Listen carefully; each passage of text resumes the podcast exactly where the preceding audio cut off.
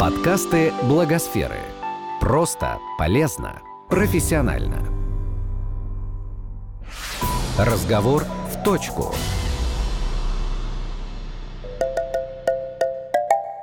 Всем привет! Это подкасты Благосферы. Мы продолжаем наш совместный с российской краудфандинговой платформой Планета.ру цикл подкастов о краудфандинге. И сегодня вас ждет завершающий подкаст из этой серии. Вместе с пиар-директором планеты Натальей Игнатенко и куратором категории «Наука и технологии» на Планета.ру крауд-продюсером Лилией Сабировой мы поговорим о продвижении краудфандинговых проектов. Девочки, добрый день. Всем привет. Всем привет с планеты. И первый вопрос у меня к вам, Лиля. Вы крауд-продюсер. Что это вообще за профессия такая? Чем вы занимаетесь? И тут сразу же хочется спросить, а точно ли вы продюсер? А, да, это самый часто задаваемый вообще на самом деле вопрос мне после того, как офишал э, мы ввели профессию крауд-продюсера. А, расскажу чуть-чуть поподробнее, mm-hmm. чем занимается крауд-продюсер. На самом деле тут э, довольно просто провести аналогию с э, профессией продюсера, который э, является человеком, который, в принципе, выстраивает все процессы по проекту, находит все необходимые ресурсы, неважно, это медийные, это какие-то материальные ресурсы, да, репутационные. И, собственно, крауд-продюсер, он занимается именно этим для крауд-проектов, для крауд-компаний. То есть он полноценно, пошагово выстраивает крауд-компанию, начиная от ее планирования еще до запуска, да, заканчивая тем, что консультирует, э, сопровождает, во-первых, на этапе краудфандинга. Это довольно сложный энергозатратный процесс, где можно наломать дров. Обломал немало веток, наломал немало дров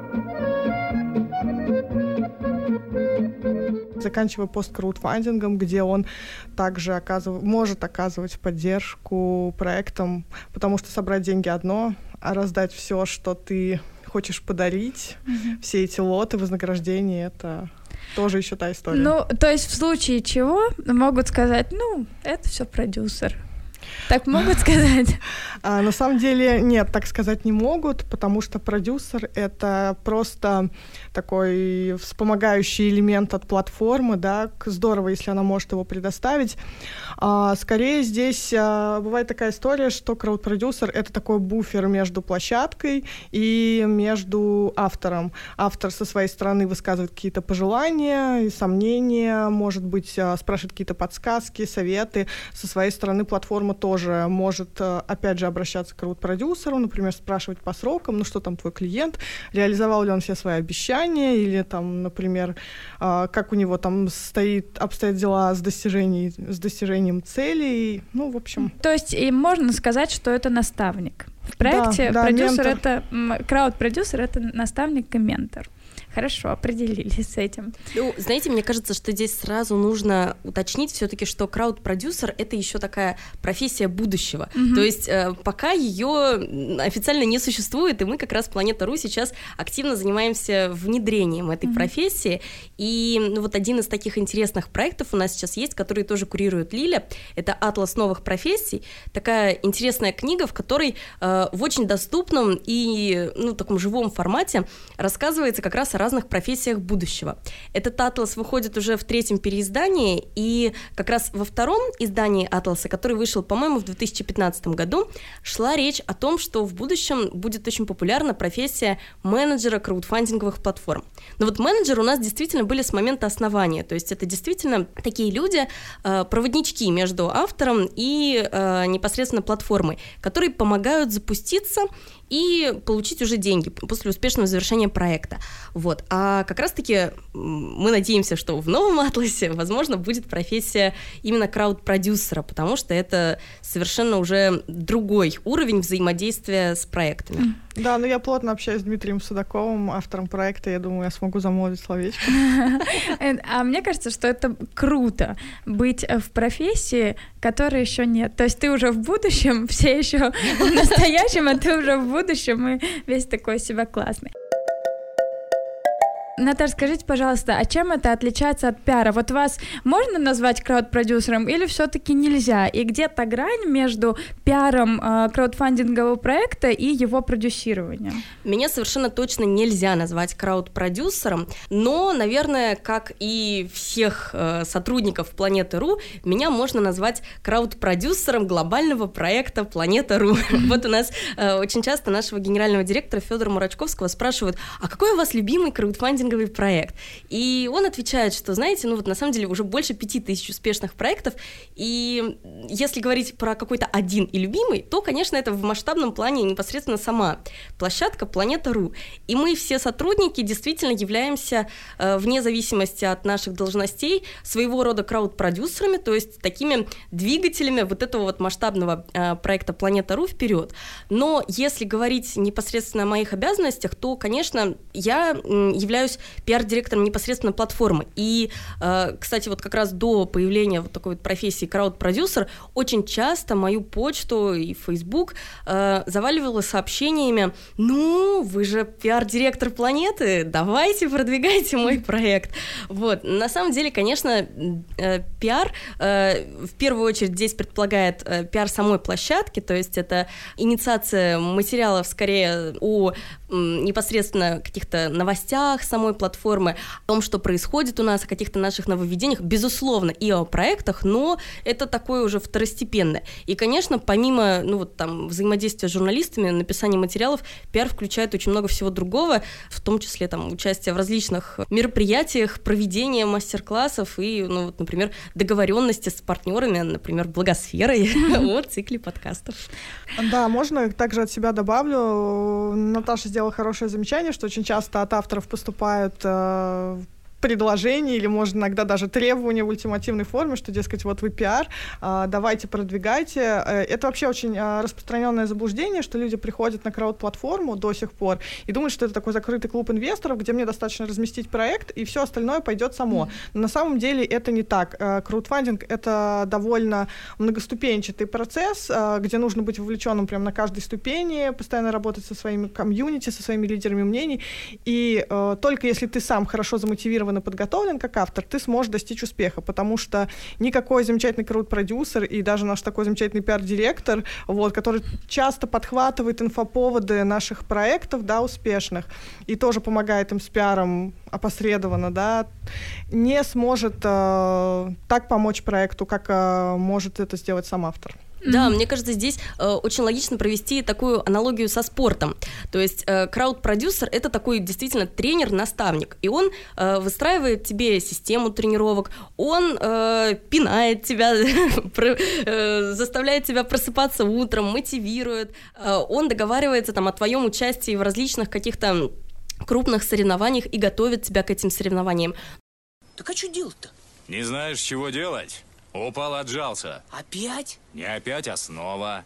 Но если ты сам не будешь э, выполнять и исследовать, в общем-то, план вот этих тренировок, то, скорее всего, побед на спортивном поприще тебе не ждать. Да, лучше не покупать абонемент, коли не планируешь заниматься, да? Да. Так. да. Вы, девчонки, немножечко опередили мой следующий вопрос. А вот Наташа перед началом подкаста нам рассказала, что вами спродюсированные проекты собирают уже 20 миллионов рублей. Это безумно внушительная сумма и сразу хочется также самому думаешь, ну все, надо, раз это работает, нужно делать. И вот э, возможно ли это, и давайте с вами поговорим о самостоятельном продвижении крауд-проектов. С чего надо начать?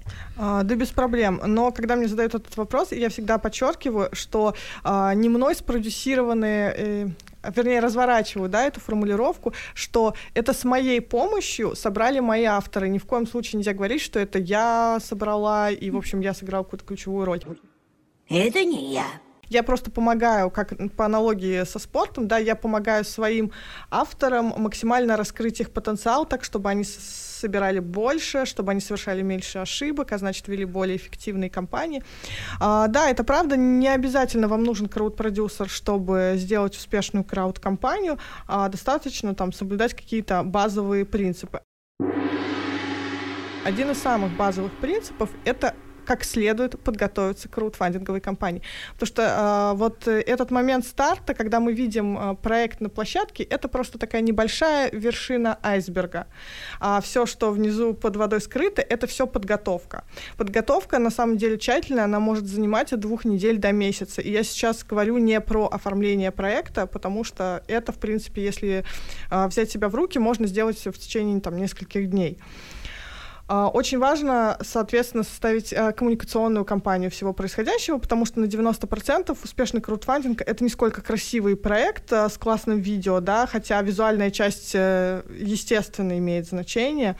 Это та коммуникационная кампания, да, те вознаграждения, те лидеры мнений, которые вам будут помогать, потому что краудфандинг — это абсолютно точно не одиночная история, только если вы не какой-то там известный рок-музыкант и так далее, который уже 20 лет на сцене, и то за ним на самом деле стоит мощная комьюнити его фанатов, да? Да, на самом деле, э, Лиля, прости, что перебью, э, действительно иногда говорят, что вот, ну, планета, понятно, что вами часто пользуются разные музыканты, известные режиссеры, но у нас есть и неуспешные проекты от очень известных известных людей, это только подтверждает Лилин тезис о том, что действительно за каждым проектом идет очень-очень большая, э, за каждым успешным проектом лежит очень большая работа по продвижению. И в случае успешных, каких-то очень известных авторов, это, безусловно, то же самое.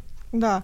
Ну, то есть я, например, своим клиентам э, всегда рекомендую, есть такая штучка, которую табличка, так скажем, да, документ, который я завела, чтобы им удобнее было работать. Это мы называем ее карта проекта. Uh-huh. В ней несколько вкладок, и в одной вкладке они собирают все там медиаресурсы, СМИ и так далее. А, перечисляют своих партнеров, к кому они обратятся и расскажут о неком инфоповоде, да, связанном с их компанией. Очень часто люблю говорить своим авторам, господа, запомните, просто запуск крауд-компании не является инфоповодом. Это как э, районная пятерочка вешает баннер, мы открылись. Mm-hmm. Вот примерно такого формата. Поэтому всегда нужно думать а, скорее, что, что, что ваш проект несет. Инфоповодом может быть центральная идея, сама цель сбора, но никак не тот факт, что вы открылись. Другая вкладка, она может быть посвящена там каким-то лидером мнений, где-то мы перечисляем вознаграждение, подсчитываем там, да, общую сумму. Кстати, вот э, считать — это прям очень э, важный навык э, в перед запуском компании всегда очень много просчитывается, потому что это тоже такая... Бывает, случается история, когда люди запускают проект, он такой успешный, но потом выясняется, что с учетом там всех комиссий, налогов, э, затрат на вознаграждение, например, проект не собрал, оказывается, нужную mm-hmm. сумму, и это тоже на- надо учитывать. Это да. что-то вроде свод-анализа? А, не совсем... Ну, не совсем. Свод-анализ — это все таки скорее такие плюсы-минусы, mm-hmm. а у нас скорее просто сборная история, потому что когда у тебя начинается крауд-компания, у тебя со всех сторон много, и ты должен просто идти по пунктам, по тем лидерам мнений, партнерам и так далее, которых ты перечислил, чтобы ничего не забыть. Пройтись еще раз по списку, понять, что все те вознаграждения, о которых ты договаривался, что они у тебя есть, и ты там либо сейчас их выложишь, либо потом. Mm-hmm. Ну, то есть а, просто такая глобальная вещь, чтобы ничего не забыть и держать это всегда под рукой. Ну, и, во-вторых, а, часто краудфандинг брендинг не делает один человек, потому что это очень э, такой иногда затянутый процесс, ну, в принципе, довольно объемный. Это делает команда. И чтобы люди лучше коммуницировали, вот, они должны пользоваться какими-то там коммуника- коммуникативными документами, в том числе такими. Но у нас это есть а, в нашем курсе, где по продвижению, по краудфандинговому продвижению, вот Наташа, я думаю, расскажет лучше, где мы постарались вобрать вот весь наш опыт, в том числе мой и моих коллег, и даже наших успешных авторов, где мы делимся вот этими лайфхаками, как облегчить себе наконец-то жизнь, когда ты готовишься к такому большому событию, как краудфандинг. Хорошо, я справилась с заполнением таблицы. Я все учла, все предусмотрела. Что мне делать дальше? Писать пресс-релизы, бежать по СМИ, идти к блогерам, к звездам. Что мне делать? Знаете, я предварю ответ Лили таким, э, наверное, у нее сейчас будет полезный совет, а у меня сначала будет вредный совет. Мы несколько лет назад сочинили такие вредные советы для авторов, потому что поняли, что вот в такой гумористической форме иногда эта информация воспринимается даже лучше. Ох, я тебе сейчас посоветую. Итак, о чем это я? А, совет номер один. Запуск каждого проекта – это супер инфоповод. Скиньте пресс-релиз повсюду. Расскажите во все СМИ. Через час после начала краудфандинговой кампании. После публикации этих счетчик сразу оживет. Ну, я думаю, сразу же понятно, и дальше можно переходить к такому полезному противоядию от Лили. Да, вот э, это, это очень классная мысль из разряда, что вот я составил карту проекта, и сейчас я буду там максимально всех э, закидывать э, сообщениями, пусть задолбая людей своим, своим краудфандингом, на самом деле нет. А СМИ — это скорее Это, во-первых, для краудфандинга, для российского, это репутационный инструмент во многом, потому что основные конверсии... Не потому что СМИ какие-то плохие или... Ни в коем случае, Да, мы очень-очень любим Это, это на самом разные деле, СМИ. да, это, это важный инструмент просто на своем этапе краудфандинга. А, так, э, так скорее устроен менталитет и общественное да, сознание, что они, в принципе, больше верят неким рекомендациям. Поэтому мы сейчас наблюдаем большой расцвет блогинга и так далее. Людям проще э, доверять какому-то личному мнению, поэтому, говорю, всегда расскажите сами, расскажите, да, попросите своих друзей, и поэтому задействуйте лидеров мнений. Естественно, у каждой, абсолютно у каждой, у каждого проекта есть своя цель и есть своя целевая аудитория, то есть тот, а, ну, скажем, таргетировано, тот таргет, да, а, основная, э, с которой, с которой предстоит работать, вот, потому что невозможно пойти и скинуть всем, и без разбору, да, у меня есть знакомый известный писатель, еще есть музыкант, а вот там общественные деятели, вот всех попрошу. Нет, нужно все-таки сначала работать от целевой аудитории. Если я, например, работаю с наукой и технологиями, то у нас есть свои лидеры мнений, какие-то популяризаторы науки, а, научные журналисты, а, там, создатели очень классных, а, известных проектов. Вот мы сначала идем от них, и точно так же мы рассказываем в каких-то тематических пабликах об этом. И уже потом мы идем по смежным аудиториям. И только вот когда есть а, некие первые успехи у проекта, да, есть какие-то первые вложения, пошли первые конверсии, а, уже нужно смотреть, что интересного мы можем предложить э, там, ме- медиа. Когда только мы нач- начинала я запускать первые проекты, а, сейчас уже это стало обыденной реальностью. Мы вот э, скажем так, э, экспортировали опыт известных музыкальных проектов. Мы делали там «Ужин Саси Казанцевой», это такая известная автор книг, э, многие они слышали. Или там и «Игры в настолке» с Александром Панчиным, он тоже известный. А, И тогда это было на хайпе, тогда научные проекты это не делали, и, в принципе, журналисты активно подхватывали и рассказывали об этом. Сейчас уже какие-то другие истории, да, мы берем. Вот. Или вы собрали, например, за сутки какую-то хорошую рекордную сумму, как это было с Гарри Поттером, методами рационального мышления. Это вообще один из тех проектов, где я сама учусь. Это очень приятно всегда учиться у своих авторов.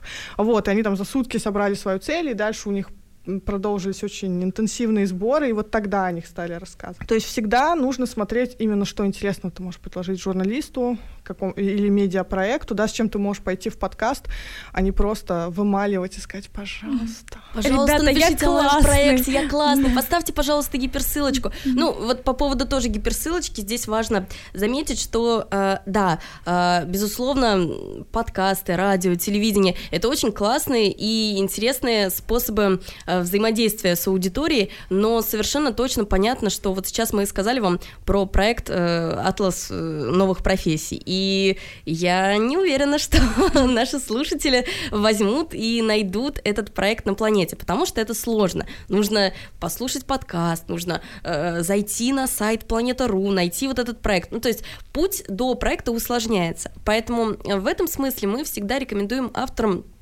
первую очередь э, для продвижения своего проекта э, ориентироваться на онлайн-СМИ, на порталы, которые могут разместить как раз активную гиперссылку, откуда человек легко может попасть на страницу проекта и узнать какую-то дополнительную информацию.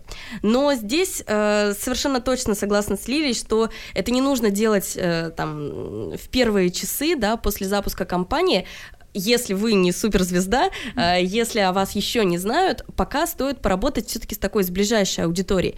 Здесь еще очень важный психологический момент. Э, Читатели СМИ, да, там, слушатели радио, подкастов и так далее, это люди, которые, скорее всего, вас не знают. То есть это аудитория, которую э, вряд ли можно назвать э, лояльной. Они еще пока не знакомы ни с вами, ни с вашими проектами.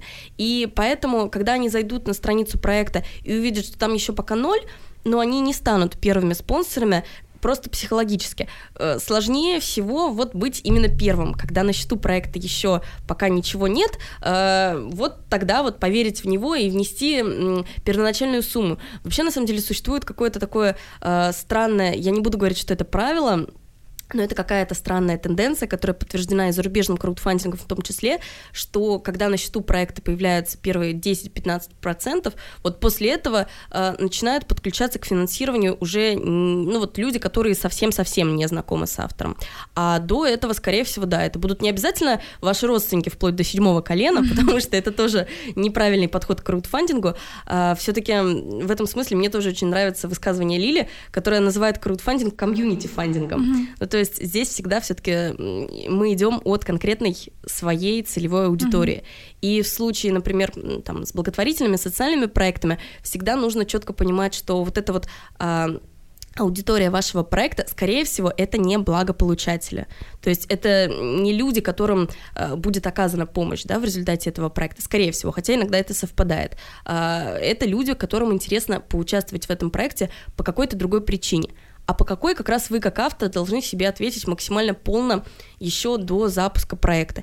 И это очень сильно поможет и в позиционировании проекта, и в составлении там видеообращения, в составлении описания проекта, и в придумывании каких-то интересных и релевантных вознаграждений для своей конкретно э, целевой аудитории. Ну и, конечно, в придумывании э, каналов взаимодействия с этой целевой аудиторией. С ней, естественно, нужно общаться там, где она обитает.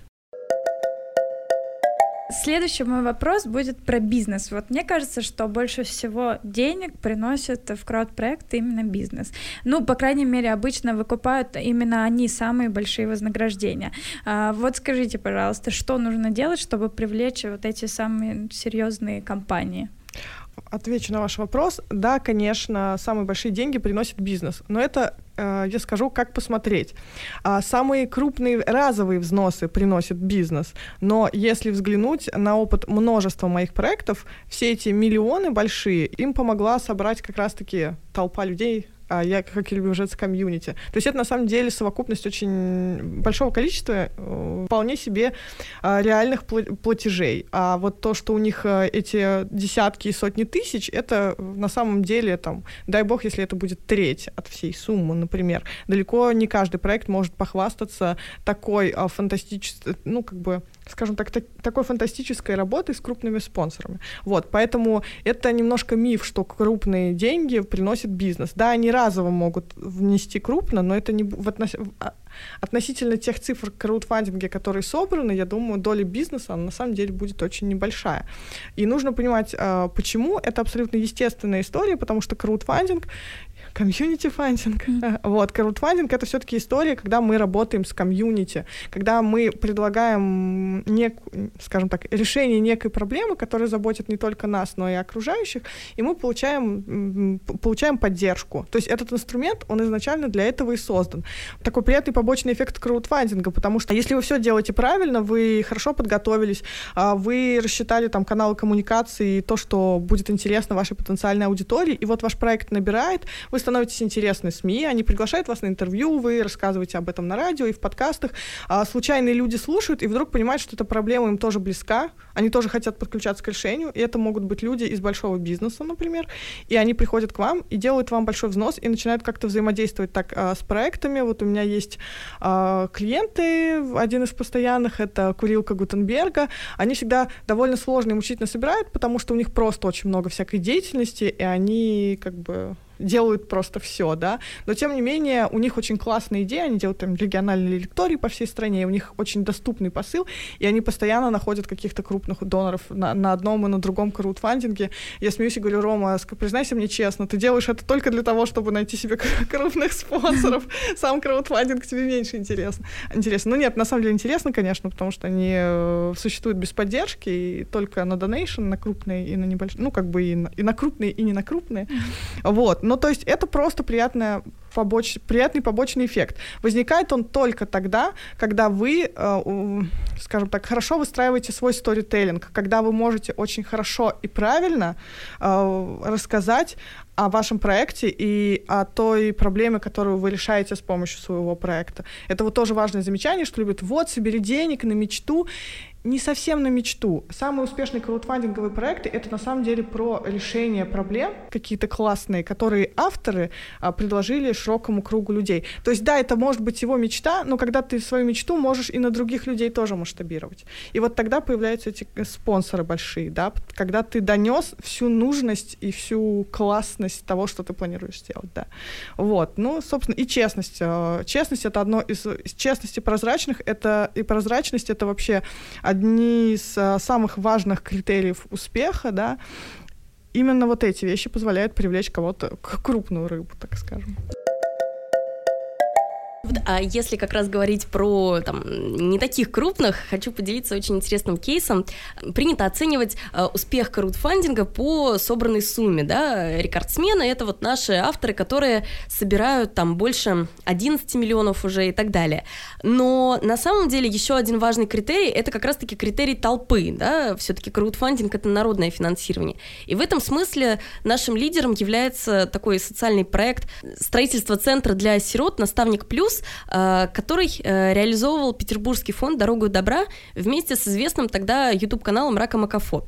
И вот как раз подписчики вот этого канала — это такая молодежная, неплатежеспособная аудитория, как принято считать, ну, такие вот студенты первых курсов, школьники, эм, и действительно люди, у которых, как, как мы считаем, да, нет вот каких-то таких крупных э, свободных денег, ну, или если есть, ну, то это деньги, скорее всего, родителей.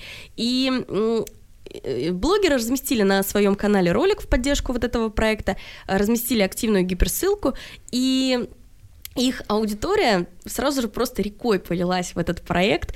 Их было безумно много, и они действительно писали в комментариях проекта, что там я перечислил 5 рублей, сэкономил на завтраке, завтра еще сэкономлю, еще перекину. Вот, и их было почти 11 тысяч.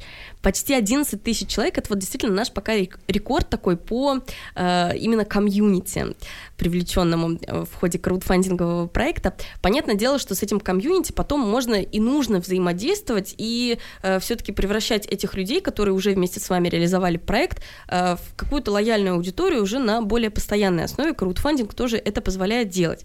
Но за счет того, что было вот этих вот молодых людей 11 тысяч человек, они действительно какие-то совершенно небольшие суммы скидывали, наш генеральный директор э, очень любит говорить, что они нам весь средний чек испортили.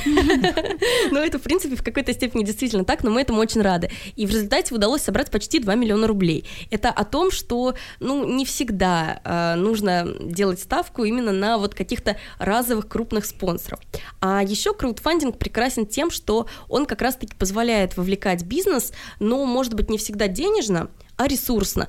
Очень часто были такие ситуации, когда э, в ходе активного продвижения крауд-компании действительно о проекте узнавал какой-нибудь э, бизнес-партнер и решал уже оказать помощь на э, какой-то такой э, ресурсную помощь. Ну вот, например, из недавних примеров, э, простите за каламбур, пример, например, это наши выпускники школы краудфандинга в Перми, которые делали галерею домовой росписи Прикамья, и м, об их проекте в ходе активного продвижения действительно узнали бизнес-партнеры, которые предоставили ремонтные материалы абсолютно бесплатно. Э, тем самым финансовая цель проекта, она, естественно, уменьшается, потому что, ну вот, значимая часть ресурсов, она уже привлечена извне.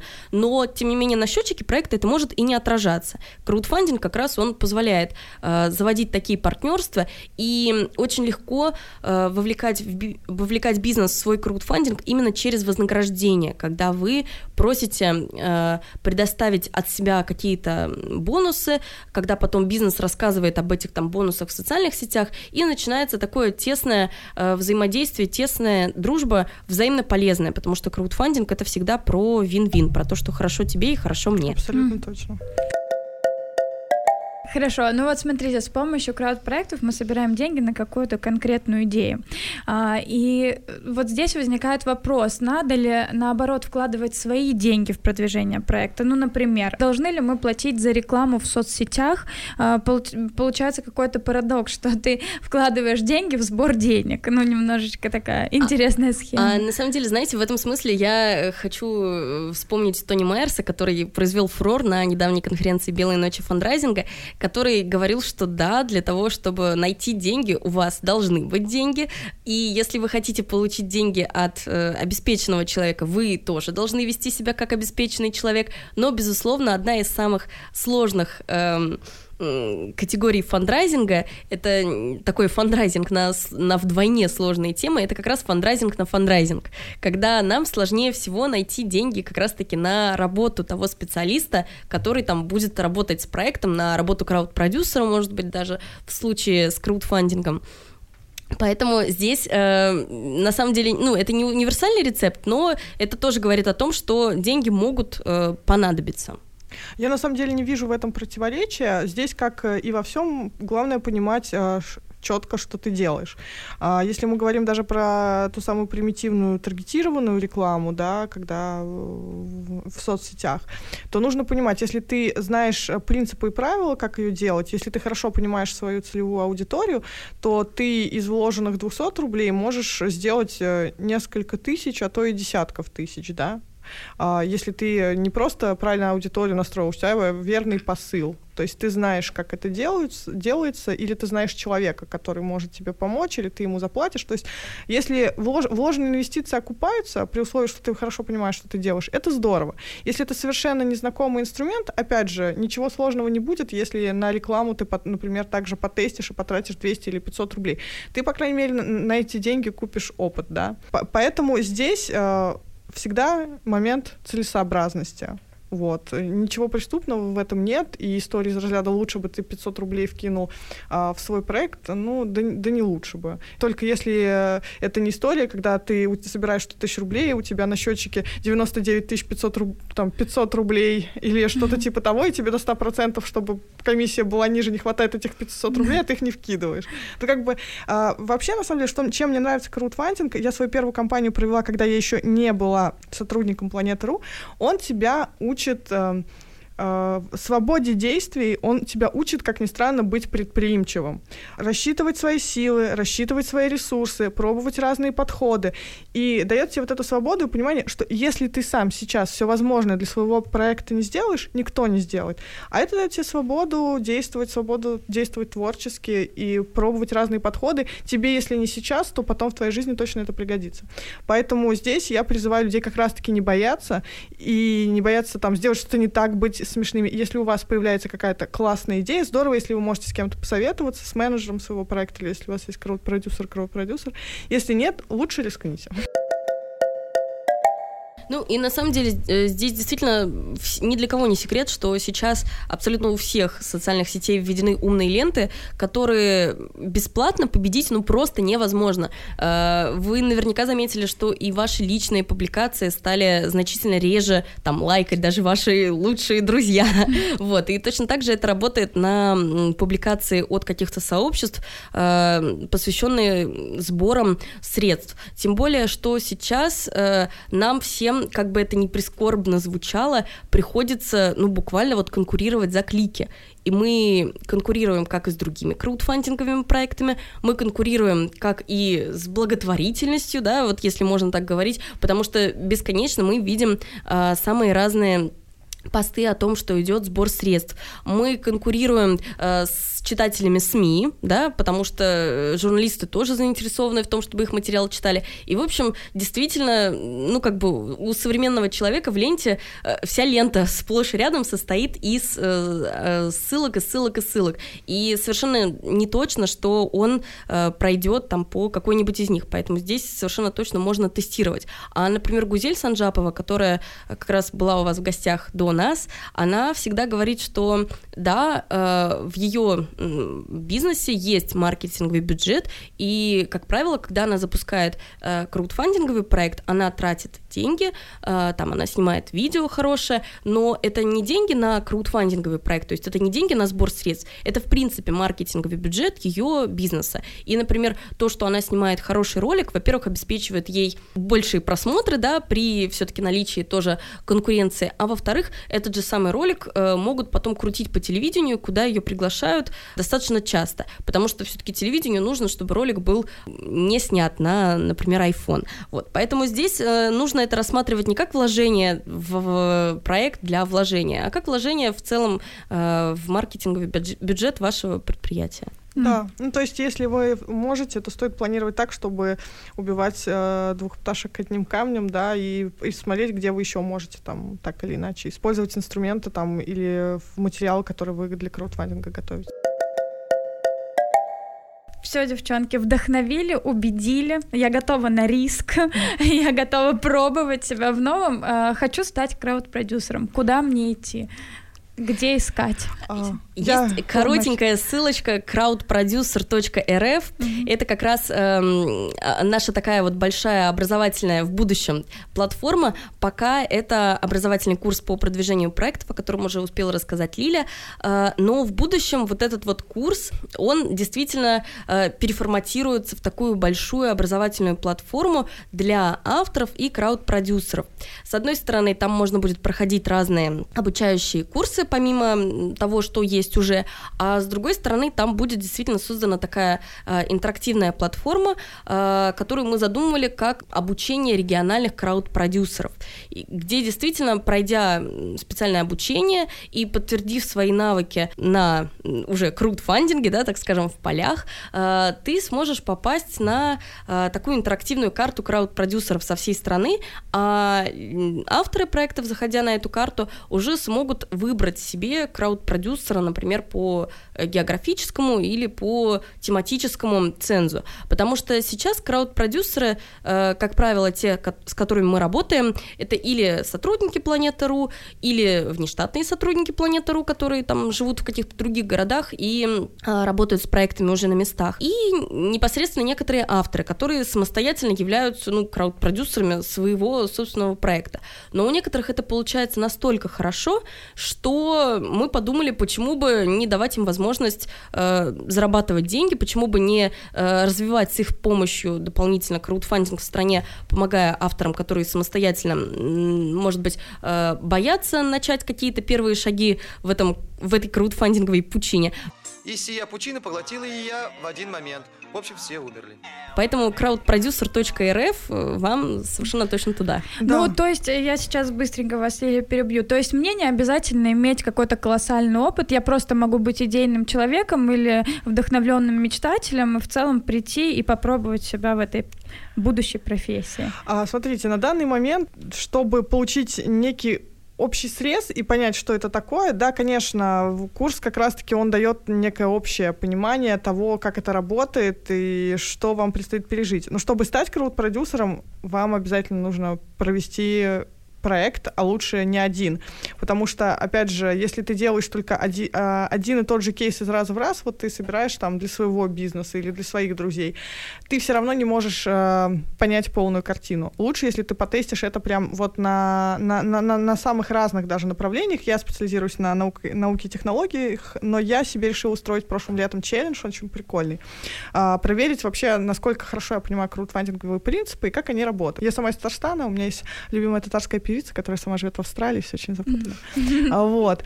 И она э, обратилась ко мне, в общем, я взялась э, крут продюсировать ее альбом. То есть музыка это вообще не моя стихия, вот. Общего у нас только корни с ней, но в итоге все получилось, мы собрали ей там небольшую сумму, типа порядка 250 тысяч, по-моему, требовалось. Все получилось. То есть я убедилась, что, в принципе, а, зная какие-то, понимая базовые принципы, ты можешь хоть в науку, хоть в музыку, но здесь важна практика. То есть а, обязательно делать кампании, обязательно смотреть, что-то пробовать, тестить.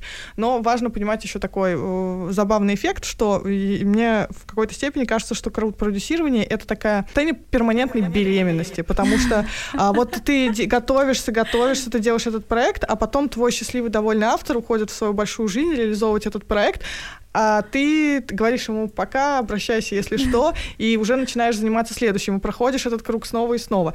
Это на самом деле безумно увлекательно, и местами сложно, и местами интересно, но, в общем, к этому тоже нужно быть готовым. Поэтому хорошо, если вы послушаете курсы, чтобы быть готовым, хорошо, если вы потестите разные компании и уже примете решение. Действительно, есть люди, которые этим загораются. Вот так было со мной. Я поняла, что хочу, мне интересен краудфандинг вот после первой компании буквально. На такой прекрасной, э, позитивной ноте нам, к сожалению, приходится заканчивать. Спасибо вам, Лиля, за Спасибо, что пригласили. Да, теперь мы знаем, что такое состояние перманентной беременности. Спасибо вам, Наташа.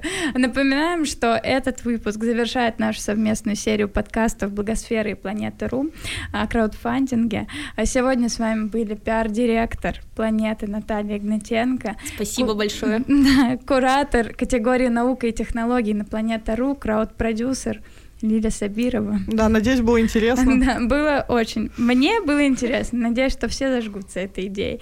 И я, Наталья Сербина, руководитель проектов в Центре Благосферы. Слушайте наши подкасты, где вам удобно. Это может быть iTunes, Google подкасты, SoundCloud, ВКонтакте, Яндекс.Музыка или сайт нашего центра. До встречи, всего доброго, всем хорошего дня. Пока-пока. Этот подкаст создан с использованием средств гранта президента Российской Федерации на развитие гражданского общества, предоставленного Фондом президентских грантов.